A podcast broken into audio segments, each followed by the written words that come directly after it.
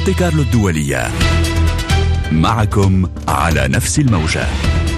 هي الرابعة صباحا بالتوقيت الفرنسي. أطيب التحيات الصباحية من مونتي كارلو الدولية. صباح مونتي كارلو الدولية فترة تتضمن فقرات متنوعة سياسية اقتصادية اجتماعية ثقافية وفنية. يرافقكم من وراء الميكروفون آه، شيرين ناصر. وليال بشارة صباح الخير ليال. صباح الخير شيرين. نعم على على المواجيز وعلى أيضا في قراءة في الصحف العربية والفرنسية معنا أمل بيروك وأيضا لميس زين الدين.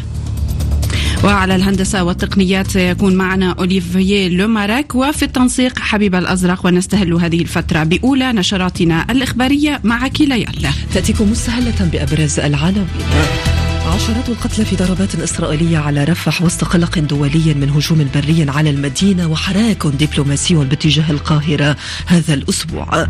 نجاة مسؤول من حركة حماس في غارة إسرائيلية على مدينة جدرة البعيدة عن جنوب لبنان. وزير الخارجية الإيراني ينهي في بيروت لقاءاته بتصريحات مهدنة إطلاق نار داخل قاعدة عسكرية في مقديش ويسفر عن سقوط قتلى بينهم جنود إماراتيون وحركة الشباب تتبنى. أبين عام حلف شمال الأطلسي يدعو أوروبا إلى زيادة إنتاجها العسكري بعد تعطيل الكونغرس حزمة مساعدات إلى أوكرانيا. مونتي كارلو الدولية نشرة الأخبار. أهلا بكم. تتصدر مدينة رفح وجهة تطورات الحرب الإسرائيلية في قطاع غزة إذ يشعر المجتمع الدولي بالقلق من هجوم إسرائيلي محتمل على المدينة المكتظه بالنازحين. ورفعت بالأمس القاهرة من حدة تصريحاتها معلنة اعلاميا عن تعزيزات عسكرية في شرق سيناء خشية موجة نزوح. فمدينة رفح ملاصقة لمعبر رفح البريه الذي يفصل الحدود بين الجانبين مصر التي لوحت أيضا بتعليق معاهدة السلام. إذا تم تهجير الفلسطينيين إليها. وتعرف القاهرة هذا الأسبوع حركة دبلوماسية. إذ يتوقع أن يصلها وفد إسرائيلي. يضم رئيسي الموساد والشباك ديفيد برنيع ورونين بار. للاجتماع مع رئيس الاستخبارات المركزية الأمريكية ال CIA ويليام بيرنز الذي يتوجه إليها الثلاثاء لإعطاء دفعة لصفقة تبادل جديدة البداية مستمعين تظل من آخر التطورات الميدانية بقطاع غزة نقلها مراسلنا وسام أبو زيد. بالتزامن مع تصاعد وتيرة التهديدات الإسرائيلية للاجتياح البري لمدينة رفح أقصى جنوب القطاع شنت المقاتلات الإسرائيلية ثلاث غارات على ثلاثة منازل أدت إلى مقتل 25 شخصا من بينهم أطفال ونساء فيما أودت غارة رابعة استهدفت سيارة مدنية بحياة ثلاثة آخرين بحي تل السلطان غرب رفح. وزارة الصحة أعلنت عن مقتل أحد الفلسطينيين بمجمع نصر الطبي بخان يونس وإصابة عدد آخر بجروح نتيجة إطلاق النار المكثف الذي استهدف المجمع المحاصر منذ عدة أيام معربة عن خشيتها على حياة 300 عنصر من الكادر الصحي و400 جريح ومريض وعشرة آلاف نازح. وفي الوقت الذي يشتد فيه القصف على المدن الجنوبية انسحبت الآليات العسكرية الإسرائيلية بشكل جزئي من غرب مدينة غزة شمالا مخلفة دمارا واسعا في المباني السكنية وتمكنت فرق الإنقاذ من انتشال جثث عشرات الضحايا في عدد من الأحياء. ومع استمرار القصف والتوغل البري يتراجع الأمل في إمكانية التوصل قريبا لوقف لإطلاق النار يبدد مخاوف سكان القطاع من رحلة تهجير جديدة. وسام أبو زيد غزة مونتي كارلو الدولية. هذا وقال مسؤول إسرائيلي إن إسرائيل ستحاول تنظيم انتقال النازحين في رفح إلى الشمال قبل أي عملية عسكرية برية في المدينة. وفي آخر ردود الفعل السياسية حذرت حركة حماس من وقوع مجزرة. وقال مسؤول السياسة الخارجية في الاتحاد الأوروبي جوزيف بوريل إن الهجوم الإسرائيلي على رفح سيشكل كارثة إنسانية تفوق الوصف. هذا ولسان حال الفلسطينيين اليوم نموت جوعا في جنوب وشمال قطاع غزة. لا يجوز في القرن الواحد والعشرين أن يبقى الجميع يشاهد على شاشات التلفزيون إبادة جماعية ضد المدنيين الأطفال والنساء والشيوخ وهذا التدمير الغير مسبوق والذي لم يحصل في الحرب العالمية الثانية ولا في حرب فيتنام. بعض الأصدقاء في الجنوب يسألوا هل هناك بوادر لوقف إطلاق النار؟ والبعض منهم قال أننا نموت ليس فقط من القصف الإسرائيلي ولكن من الجوع. ومن قلة الدواء. هذا الأمر ينطبق على المتواجدين في المنطقة الشمالية التي لا تصلهم إطلاقا أي شيء من المساعدات حتى العلف الذي كان يتم استخدامه لصنع بعض من خبز أيضا نفذ. كان هذا تصريح إبراهيم خريشة ممثل فلسطين الدائم لدى الأمم المتحدة والمنظمات الدولية في جنيف. وفيما الحرب الإسرائيلية في قطاع غزة تدخل الأحد يومها الثامن والعشرين بعد المئة. زار قائد الجيش الإسرائيلي هرتزي هاليفي بالأمس القوات الإسرائيلية في خان يونس وأعلنت إسرائيل اكتشاف نفق في مدينة غزة. قالت إن حركة حماس حفرته تحت مقر وكالة غوث وتشغيل اللاجئين الفلسطينيين الأونروا ودعا وزير الخارجية الإسرائيلي يرسريك كاتس المفوض العام للوكالة التابعة للأمم المتحدة فيليب لازاريني إلى الاستقالة فورا. هذا وعرف تصعيد بين حزب الله وإسرائيل في الساعات الماضية انزلاقا وخروجا أيضا عن قواعد الاشتباك بينهما. إذ أغارت إسرائيل على بلدتي حولة وجدرة مدينة جدرة التي تقع في قضاء الشوف البعيدة عن جنوب لبنان. والضربة الإسرائيلية هي الثانية الأكثر عمقا التي تطاول الداخل اللبناني. واستهدفت إحدى الغارات مسؤولا في حركة حماس الفلسطينية نجا من الضربة وهو باسل صالح مسؤول وحدة التجنيد بالضفة الغربية. آخر التطورات الميدانية نقلتها من جنوب لبنان مراسلتنا فالنتينا سمعان. شنت مسيرة إسرائيلية غارة على بلدة جدرة التي تبعد حوالي 60 كيلومترا عن الحدود ما أدى إلى مقتل شخصين وإصابة ثلاثة آخرين. في حين نجا هدف الإسرائيليين المسؤول في حماس باسل صالح من محاولة الاغتيال. إلى ذلك أدى استهداف الأحياء الداخلية لحولة بقذائف الميركافا إلى مقتل مواطن وجرح تسعة آخرين بجروح متفاوتة وأغارت مسيرة على أطراف الخيام فأصيب ثلاثة عمال سوريين. هذا وتعرضت بلدات عدة في القطاعات الثلاثة للقصف المدفعي أو للغارات.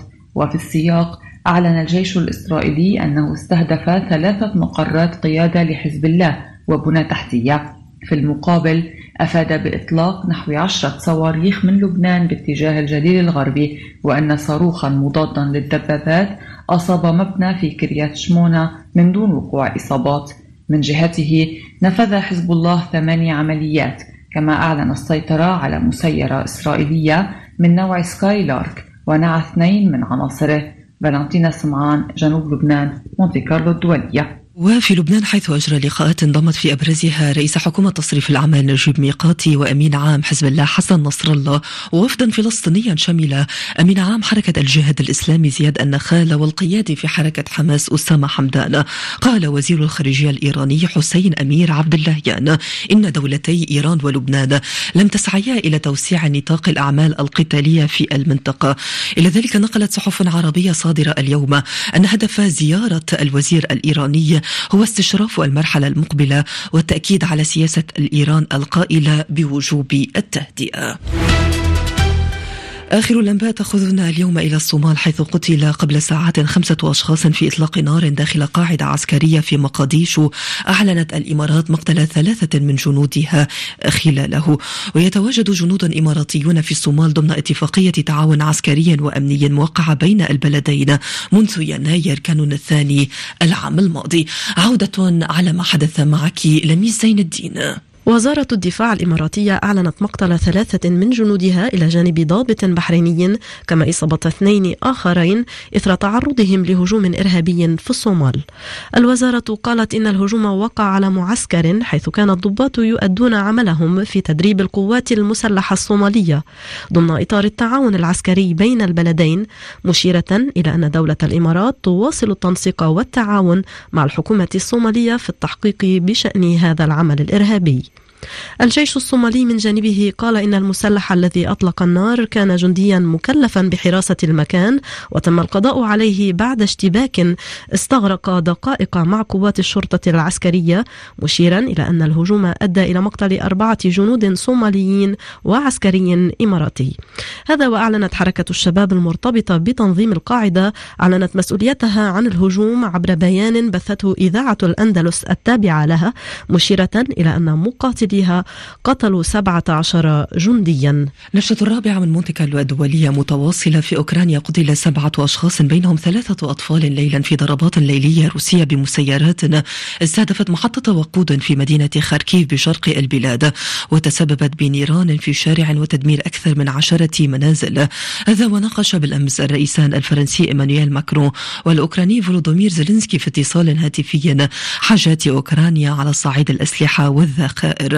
في وقت دعا فيه أمين عام حلف شمال الأطلسي الناتو ينس ستولتنبرغ أوروبا إلى زيادة إنتاجها العسكري.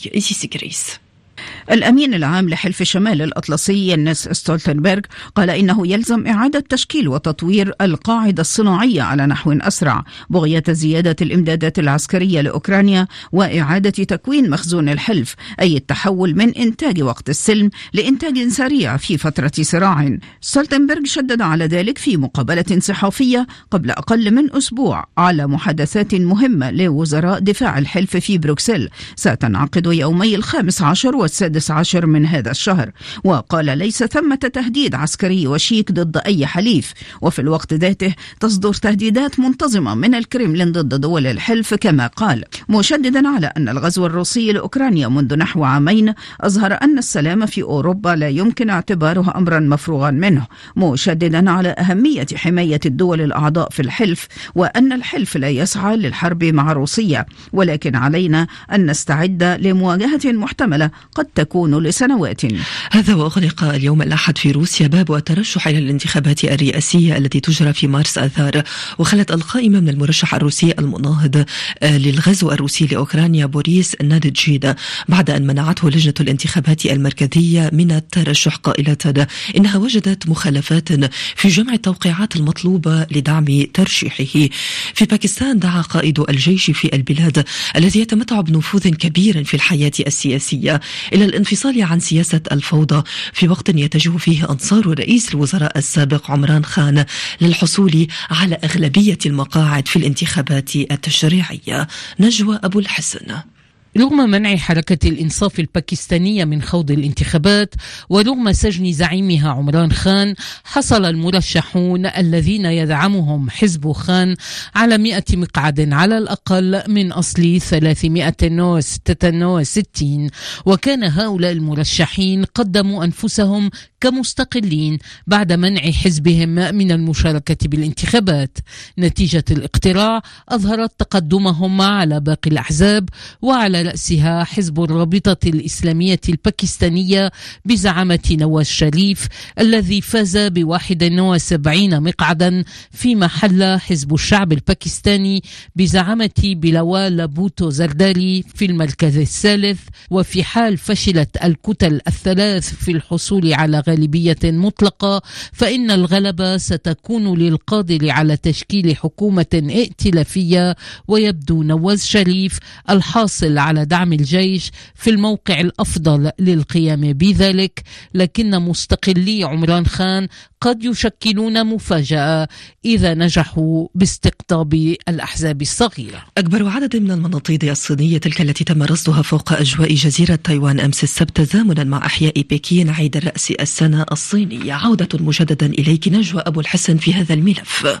رصدت هذه المناطيد على ارتفاع يروح بين 15 و 38 ألف قدم وقد حلق اثنان منها مباشرة فوق جزيرة تايوان تقول تايبي التي أعلنت رصد ثمانية مناطيد صينية في عدد قياسي غير مسبوق منذ بدء نشر بيانات عنها في كانون الأول ديسمبر.